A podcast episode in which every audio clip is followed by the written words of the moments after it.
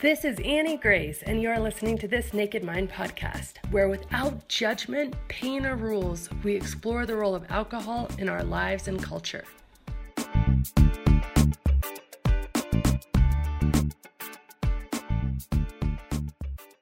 Annie Grace, and welcome to This Naked Mind podcast, and I'm here with Rob. Hi, Rob. So good to have you here.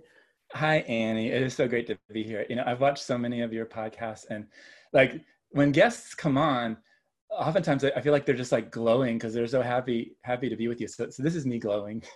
Oh, that's so awesome. So fun. So why don't you take us way back even to your childhood? Like where did your story with alcohol begin?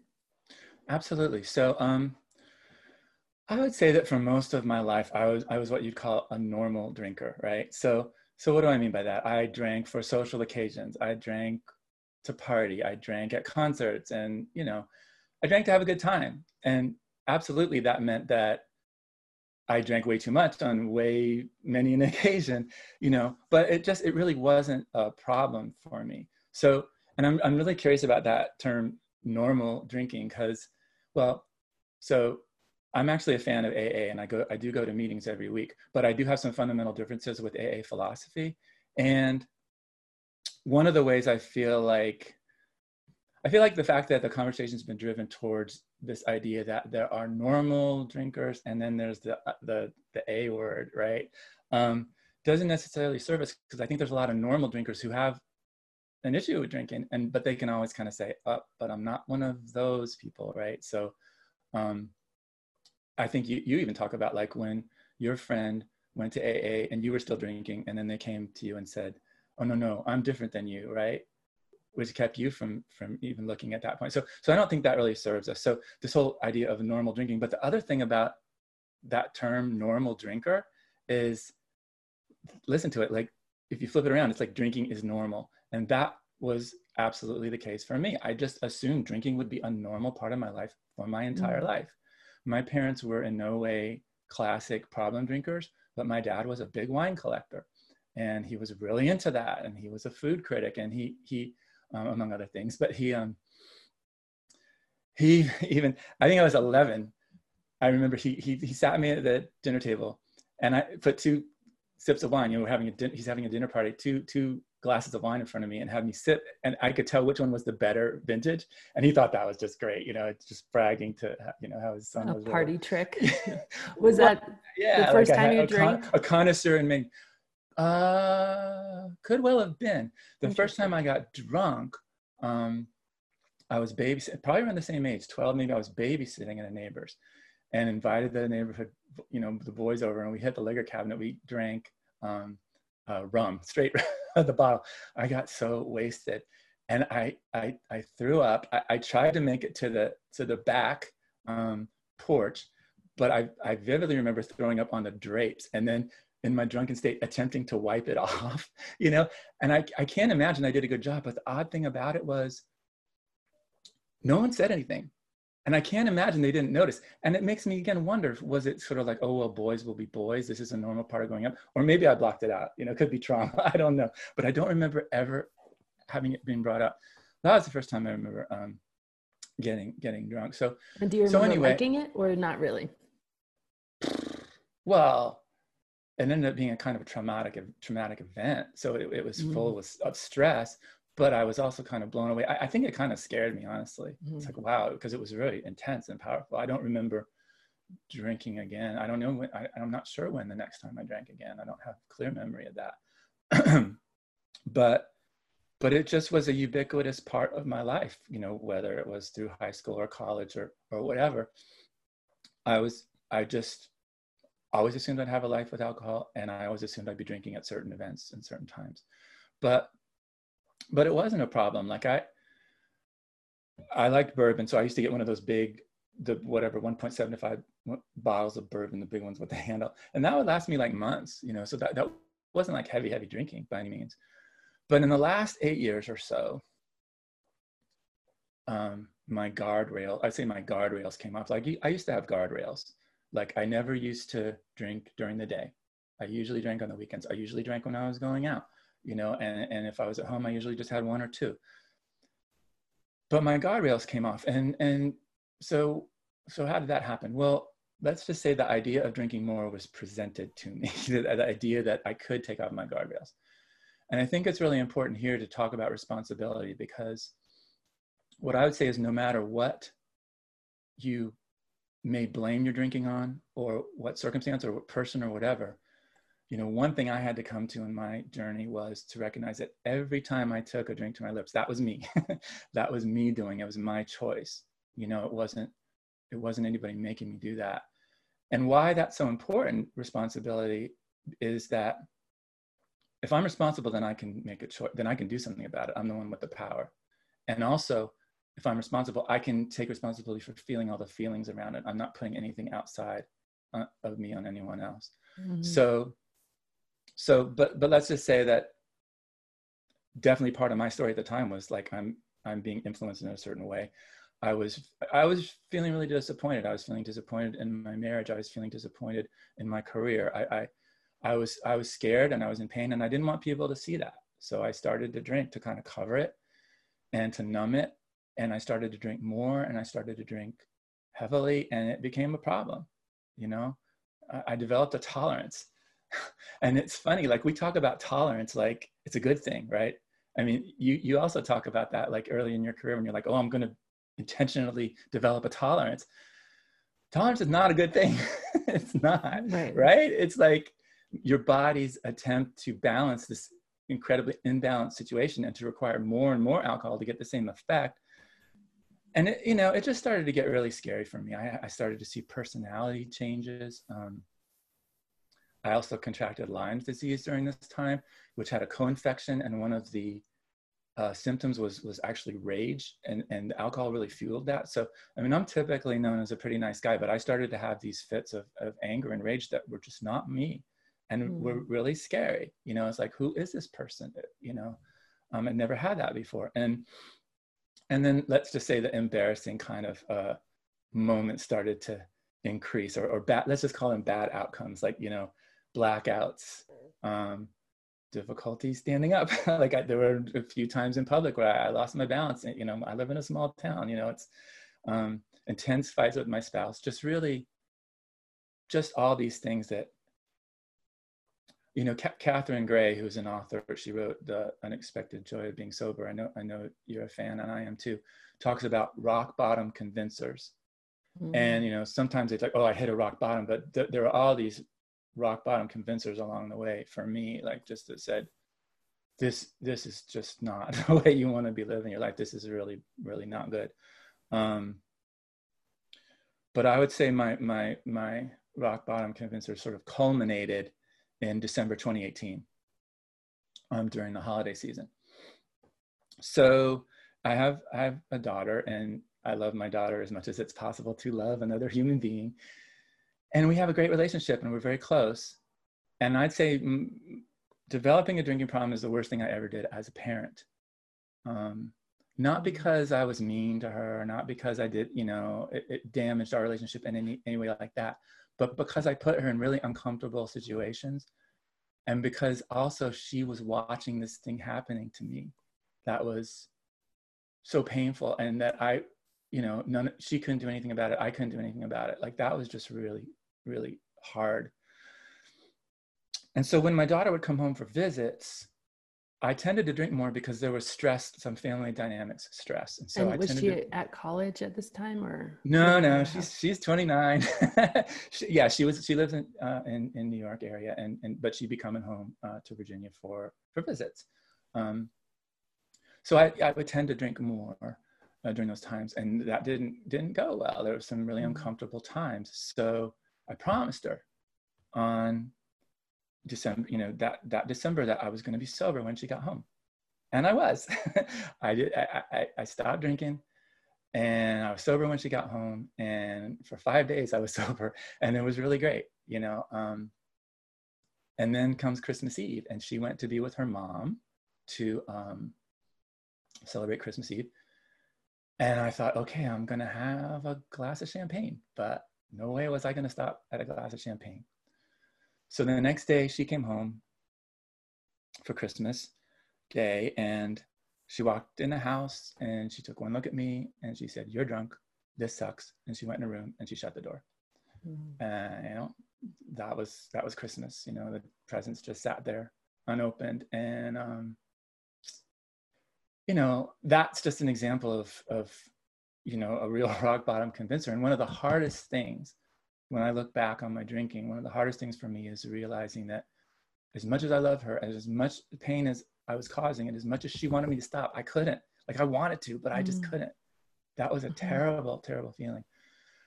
Anyway, things kind of deteriorated from there.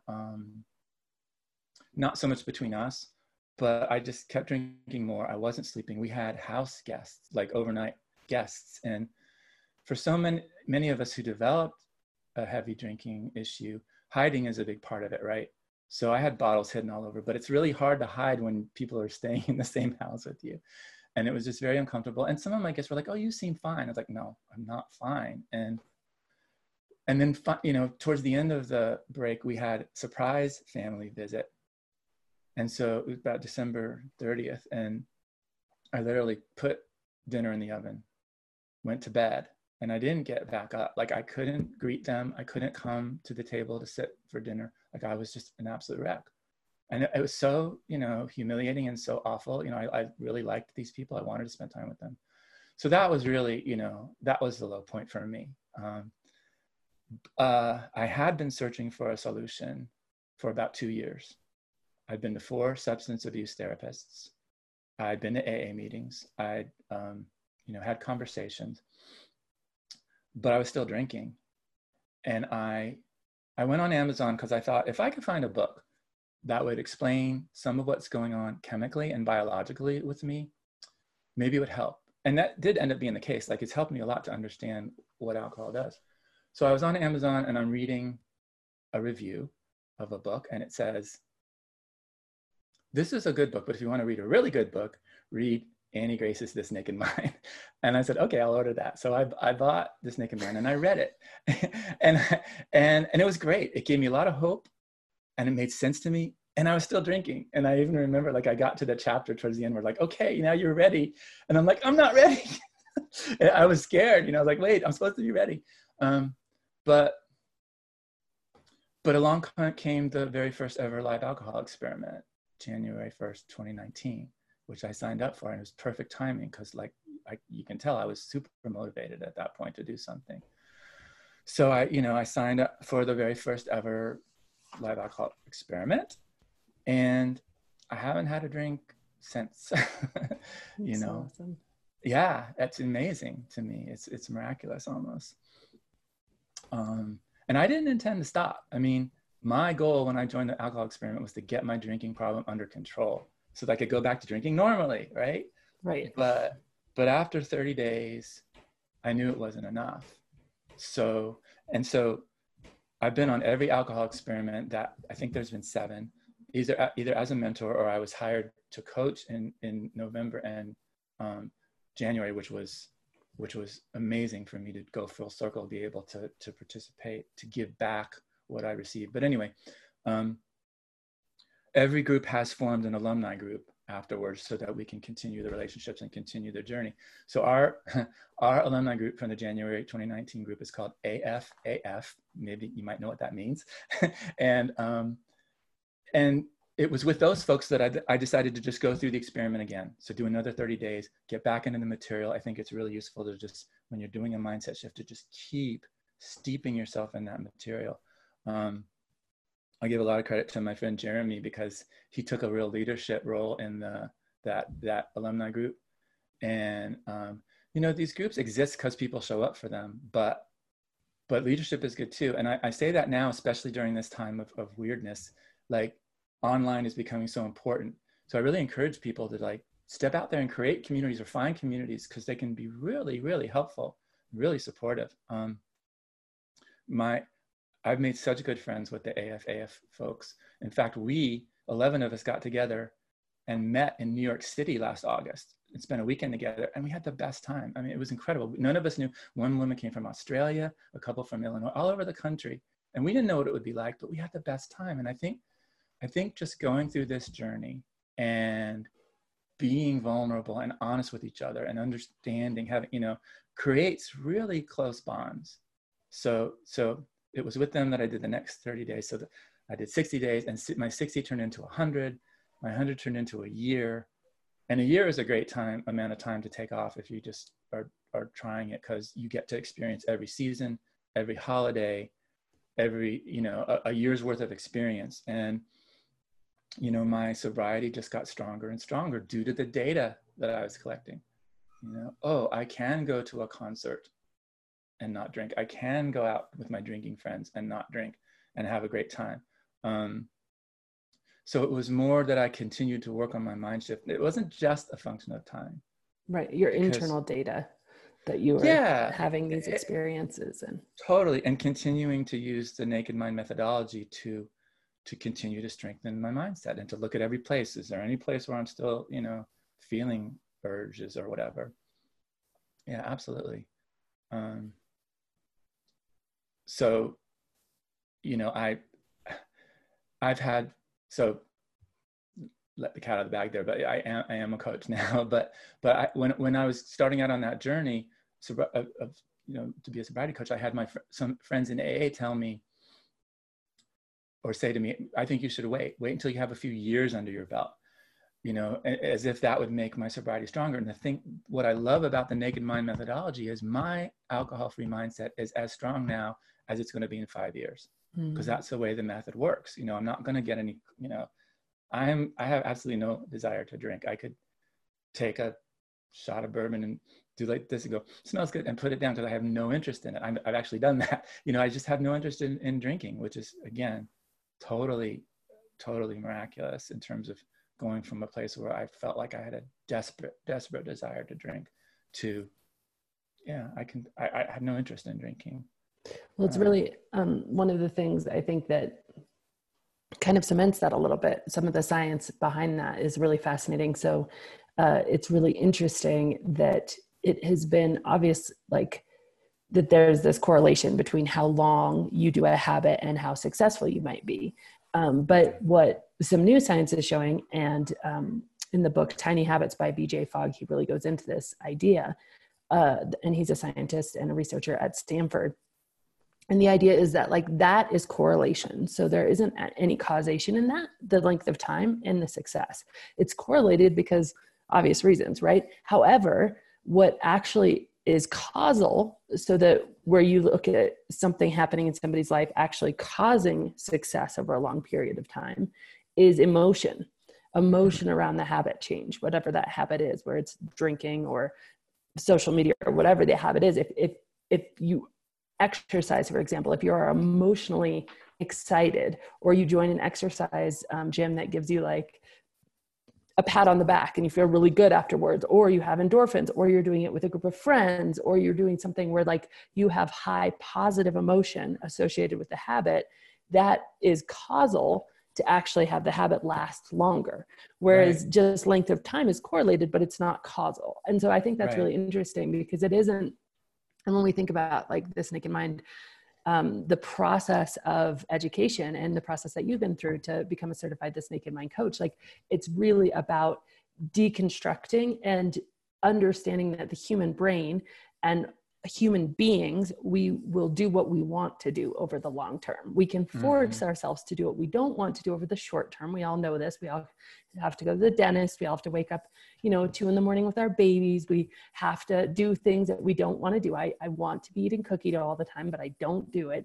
But it is the things that we actually learn to want to do, to associate positive emotion with, that actually last, because then it becomes unconsciously competent, which means that you do it without even having, you know, thought behind it, right? And so that, I think, is so different. And that means that, like, what you're saying is actually scientifically true. It's much less about the length of time than it is about how you feel in the moment, like how you feel doing the habit. And so when many people, like during the alcohol experiment, it's a very positive experience. You're feeling good. You're making friends. I love that you guys all went to New York together, you know, and I mean, there's these groups that are forming, and instead of feeling like, oh, this is a really negative, sad, shameful experience, an experience that I have to hide. It's like, no, this is an experience I'm really proud of. You have a concept that, that I love about just like, it being a badass experience, frankly. So Can you talk more about that? Sure, absolutely. So yeah, as a little sort of tagline that I'm playing with these days is alcohol free is the new badass, right? So what do I mean by that? So we're all sort of inundated with messaging that says drinking is cool, right? From advertising, from our culture, like whatever that ad is, the most amazing man in the world, you know, or you know, or the, you know, how many movies where a guy takes a shot before going into battle, or, you know, which is the stupidest thing you can possibly do. Oh, I'm going to put my life in the line. Let me dull my senses and, you know, and slow down my reflexes first. I mean, it makes no sense. Even Lord of the Rings. So when I was detoxing in January 2019, one of the things I did was I sort of set up my house to be my own personal rehab. I don't think rehab would have worked for me, because when I would have gotten out, I would have been in the same same circumstances. But I made my home into my own rehab, and I made it very comfortable. I changed up some routines. And one of the things I did during that time was I watched Lord of the Rings trilogy, because it was long and I loved it. And I watched like the special features, and you know, night after night, not, you know, an hour here, an hour there. So I'm watching, and here comes this scene where, you know, our merry band of heroes is getting shit-faced. I mean, just getting smashed. And I never really thought about it before, but from this lens, I'm looking and going, you know, there's Legolas, you know, pouring down whatever he was drinking, just getting hammered, which is again saying this team of heroes, like maybe the most well-liked team of heroes in literature, is cool, and they're getting drunk, you know? So, I mean, we get that message. So I totally adopted that. You know, I thought getting drunk was part of being cool, and you know, bourbon was my drink, which is a nice, you know, manly whatever drink, and I had my bourbon bottles like on my windowsill in college, and you know, over time I started to adopt the idea that drinking made me a better person somehow. It made me more fun, it made me less inhibited, more engaged, more lively. You know, I had great thoughts, you know, and I mean, and I did. I'm not going to pretend I didn't have great times drinking, and I did. I was pretty high functioning, and I did have moments of brilliance even, you know. I'm not going to pretend like that didn't happen. But the sad thing was I started to feel like I had to depend on drinking to be my best self, you know. And like I mentioned before, I started to see these personality changes that I didn't like. In fact, I started to get feedback from friends that's like, maybe, you know, like, I remember one of my oldest friends, Toby, said to me, I kind of miss the old Rob. And that really like hit me. You know, I was like, oh, really? Because I was just assuming that this was the guy everyone liked. So what is a badass? I mean, for me, a badass is authentic. Someone who has the courage to be themselves, someone who has the courage to take a stand on something. But what I learned over time was this drunk, you know, this drinking persona was anything but those things. Like I was a distorted version of myself. It wasn't the real me. And I kind of have William Porter to thank for this piece, because, you know, he wrote the book Alcohol Explained, and he talks about how, okay, for example, if you get angry and you're angry, and then your natural then propensity would be to calm down, like you don't stay angry. But alcohol like takes the lid off that. So you don't just stop, you get angry and you stay angrier. And we've all seen this. We've seen really angry drunks. We've seen really sad, you know, miserable people drinking. We've seen really happy. Like it's an intensifier, but it's a distorter. So when I read his book, I was so relieved, because it was like, wait a minute, this isn't the real me. This is a distortion of me. And so, you know, in fact, since I've stopped drinking, I'm a much more authentic me. And I think that's really badass. I mean, just to be able to stand on myself, you know, stand on my own. You know, another thing is I used alcohol to downplay my anxiety. And it you know, feeling like I'd be more badass if people didn't see how anxious I was. And it did numb it out. It numbed it out. But what I've realized now that I have a point of comparison is that I had all this anxiety running underneath the numbness. For example, you know, what if I say something stupid? What if I forget what the person just said? What if I forget what the person just said told me? What if I black out or, you know, get really drunk and fall down? What if I get stopped by the cops on the way home? What am I going to get to sleep tonight? What am I going to feel like in the morning? Why am I drinking so much? How, you know, I had to hide like how much I was drinking, go sneak another shot, you know, all that stuff is really anxiety producing. And now that I, again, have a point of comparison, like I'm like anxiety, I rarely ever get anxious anymore. I rarely ever get depressed. And I didn't know that would happen. I'm thinking my level of emotional balance is so great. And I'm thinking, it's better than even before I became a problem drinker. Because even before I was a problem drinker, I still drank every week, most of my life. And alcohol can stay in your system for 10, 11 days easily. So, you know, at least in terms of recovering from all the effects. So I never really gave myself a chance to experience this kind of balance. And now that I'm experiencing it, I wouldn't give it up for anything. It's way more, I'm way more healthier in my mind and a better version of myself than I ever thought I could be. And again, it feels almost miraculous. That's so awesome. Yeah, I mean, alcohol is artificial. It's a crutch, you know? And I feel like every time I took a drink, because I wanted to be more courageous or funnier, I was sending myself, or sexier, whatever, I was sending myself a message that said, you can't, you're not enough. You need this thing. You need this extra thing, you know, to really be your best self. But that was really sending a message that there's something wrong with me. So again, I feel like what's really badass is say, this is me. You know, this is what you get. This is the real me. I'm, you know, I do like going out drinking, you know, not drinking, but with my drinking friends. And I'm sorry, drinking friends, but sometimes when I'm hanging out with them, I'm thinking to myself, my God, I could run circles around this person right now. You know, I'm just so much more engaged. I'm so much more focused. My heart is open. I'm bound, you know, and I just prefer this. It's not, it's like you said, it's, you know, in terms of going for what feels right or what we really want. This is what I really want now. It's not, I'm not white knuckling it. I'm not missing it. I mean, I miss it a little bit. I know there's certain experiences I won't have, but I had those and I know what they're like. And it's not a problem really giving those up given that now this is what I have. Mm-hmm. It's so awesome. It's so great. That is very badass. That's awesome. I love it. So speaking of sort of social life and stuff, how has it been? Pretty good? Have you been able to, have people been annoyed or upset with the fact that you're not drinking, or has there been any ripple effects, or how's it been? No, it's been really great. It's been really great. When I was drinking, I dreamed about someday being a person who could say, oh yeah, I had that problem and now it's gone, and who could be super open about it. And even like, I know when people first come on the Alcohol Experiment, they're hesitant to even post. Like, I don't want anyone to know. And I felt super ashamed. I even used to go around to different liquor stores because I didn't want the checkout person to see me coming multiple times.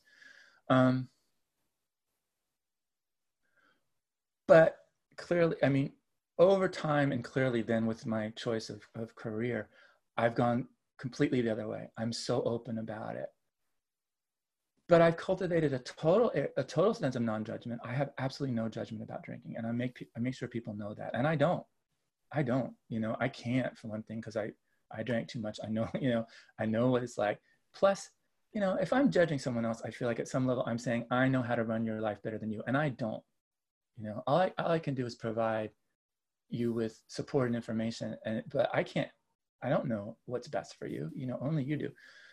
So most people really love to hear my story. Most of the time, the response I get is a surprising amount of the time I hear, oh yeah, I gave up drinking too recently. It's working out good for me. And, you know, my friends that drink, I remember one friend said, he was like, oh, you still go drinking with us? Well, you know, and I'm like, yeah, I will. It's no problem. Anyway, to answer your question, you know, already short story long, but it hasn't really been a problem, you know? Oh, that's so awesome. That's great. Yeah.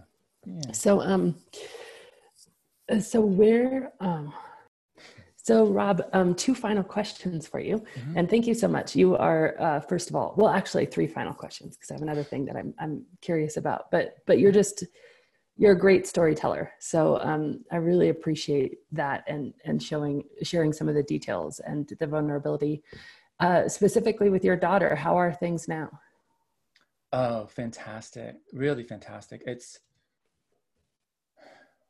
you know, it's odd, because I wouldn't wish what happened to me on anybody. Like, I'm not going to advocate the, hey, you know, develop a really strong dependence on alcohol, school of personal growth. But I don't think had I not gone through what I've been through, I don't think I'd be where I am right now. It's weird how the world works that way. Absolutely. And so with my daughter and I feel like we are way closer than we have ever been before, because part of it is because of this emotional balance and the sense that I am more authentic. I have less anxiety. I don't hold things back. I'm much more open with her. And so it's amazing. We're having just the best relationship. The same trip I went to New York, I spent some time with her too. And it was, we had the best time. One of the best conversations I've ever had in my life I had with her. So, and you know, so yes, it's great. Oh, it's just so awesome. That's so awesome. Yeah. So the second question, you're now a certified Naked Mind coach, and where can people find you? My company is called Recover Freedom, and I chose that name very consciously because, again, I don't feel like it's my job to tell people or even get people to stop drinking. My job is to help people get to a point where they have the freedom to make a choice. So I'm at recoverfreedom.org. Can I tell the story of how I became a coach, or are we out of time? Of course. Oh, well, so I fell in love with the Naked Mind methodology. And when Annie rolled out a coaching program, I was curious, and I thought, you know, this sounds interesting. What's this about? So I'm talking about you, so I'm talking to the audience. So like, Annie recorded, because you're right here, Annie recorded a video, a little short video to talk about what the program entailed and all about the program. So I'm watching this video. I'm thinking, okay, this sounds interesting. I don't know if I want to do it, but it looks interesting. And then about three-quarters of the way through, Annie says this. A couple of days ago, a client named Rob wrote me a note that said, I don't know what it would be like to be a person who has had such a huge impact on the lives of others, and in some cases, maybe even save people's lives. What I do know is that I'm one of your people, Annie, and as such, I will carry you in my heart till I die. I'll never describe this remarkable transformation I've achieved without thinking of you.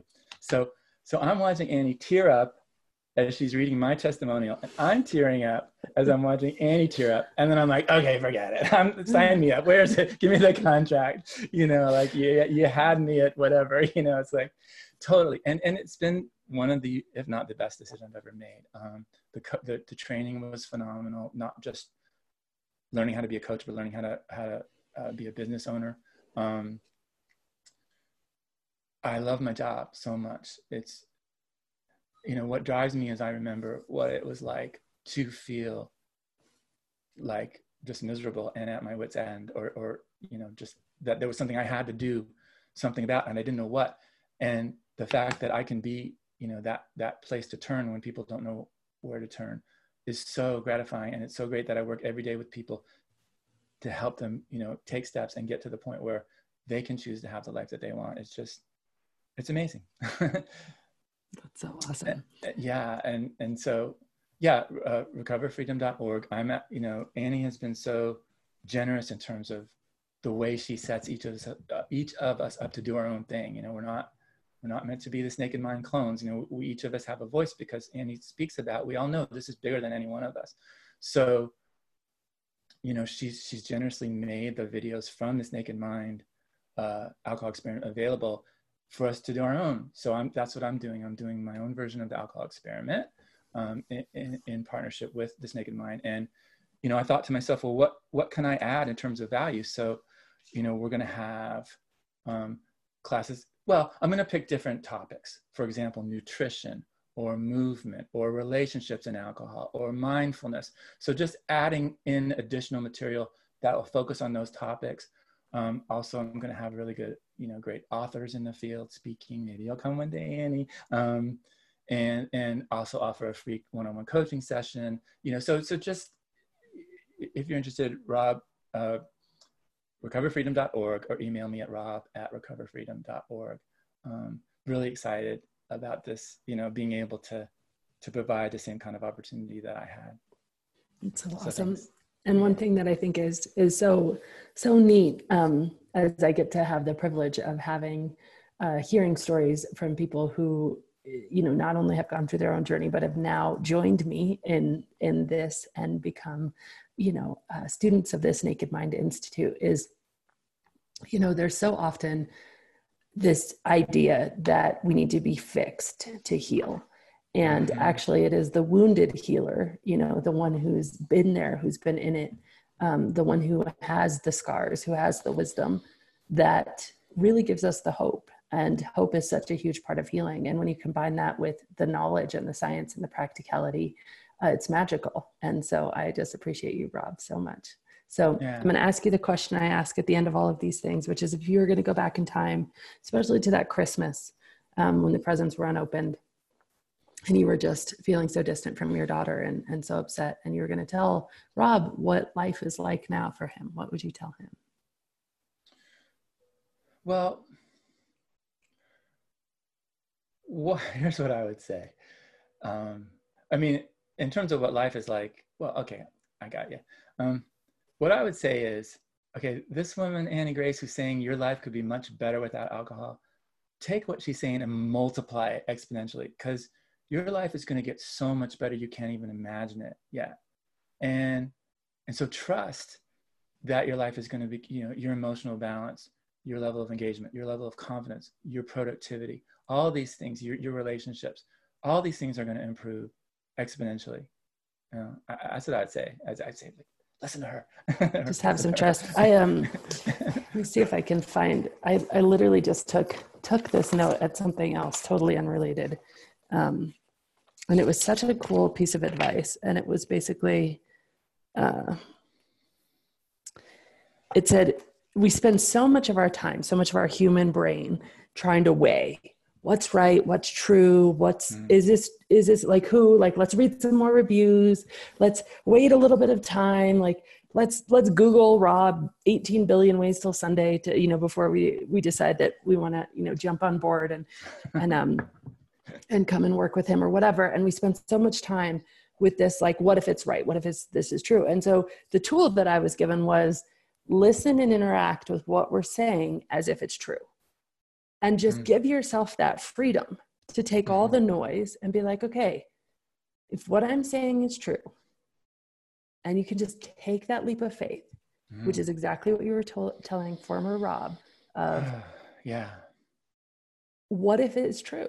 What if it's true that everything you're looking for is just on the other side? Like, what if it's true that actually it's your best life, not your worst life? What if it's true that it's never about missing out? It's actually about being so grateful that you're not where you were anymore. What if it's true that all the things you thought you were getting, you actually get tenfold elsewhere? What if it's true that you're trading this very shallow existence? I always like to say, you know, an existence of getting drunk all the time is really actually homogenous, because it feels the same to be drunk on Christmas as it does at a concert, as it does in front of Netflix, right?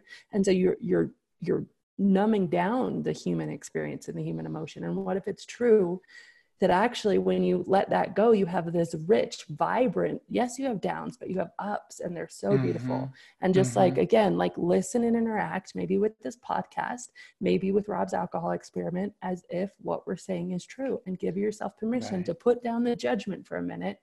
And what do you have to lose? You come out, you take a leap of faith. It's not true. You can write us a letter. Be like, no, I'm so upset that I stopped drinking. It was the worst decision I ever. That's never happened, by the way. I've never received that letter. No. And what if it's true is a way better question than, oh, what are all the reasons why it might not be true? Yeah. You know, I just find that question such a more empowering question. Such a more empowering question. And I love what you said about brokenness, because this, I actually, you know, I have a fantastic therapist, and we had a session remotely the other day on Zoom, but he said like, this whole thing about once I pass the test, or once I win the game, then I'll be accepted, then I'm okay, is that's like for a young person, you know, that's like when you're in school.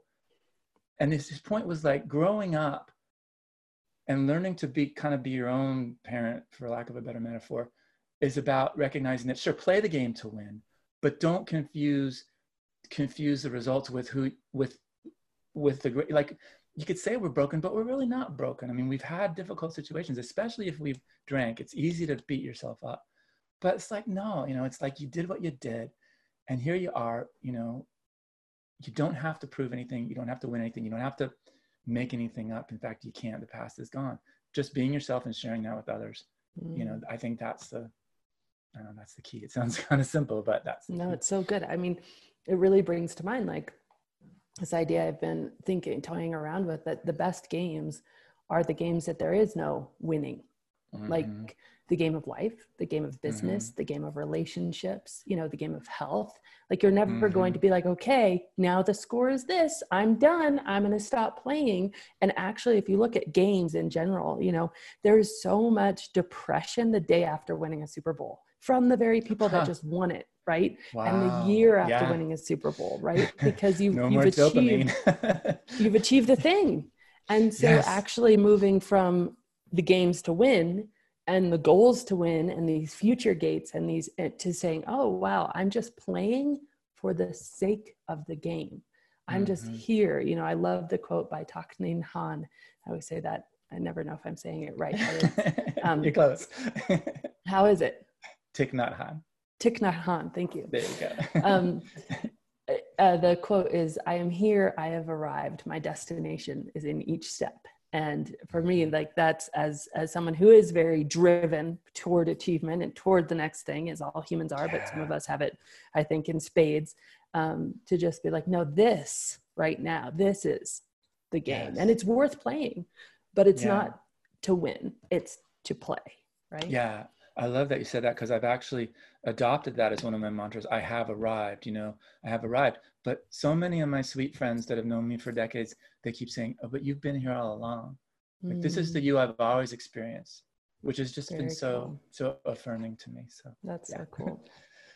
Well, Rob, you're amazing. You've been a bright light for me too. And in your gratitude and just in getting to know you through the coaching program and especially today and sharing your story, it's been really special. This has been great. Thank you for the opportunity. I appreciate it so much. And I hope to see you soon in one form or another. Yay. Okay, for sure. Anyway, all right. Take care, everybody. Be well, everybody. Yes. Bye-bye. Bye. If you asked me about the one thing that makes This Naked Mind so different from anything else, I would have to say emotion. It is the emotion that people feel when they're really ready to make a change, when they've had that mindset shift, when they've gone through all the materials and the methodology, and they get this feeling that it's not that they never get to drink again, it's that they never have to drink again. And interestingly, according to all sorts of new research, it is emotion, especially positive emotion, more than anything else that predicates how long a change will stick, how long it will last. It is emotion. When you feel excited about the change in your life, when you feel thrilled that you're making this new difference, instead of feeling deprived or like you're missing out, everything changes. And it really makes it that This Naked Mind can stick for the long term.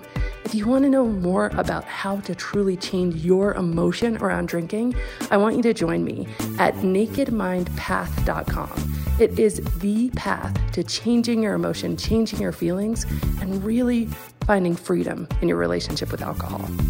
And as always, rate, review, and subscribe to this podcast, as it truly helps the message reach somebody who might need to hear it today.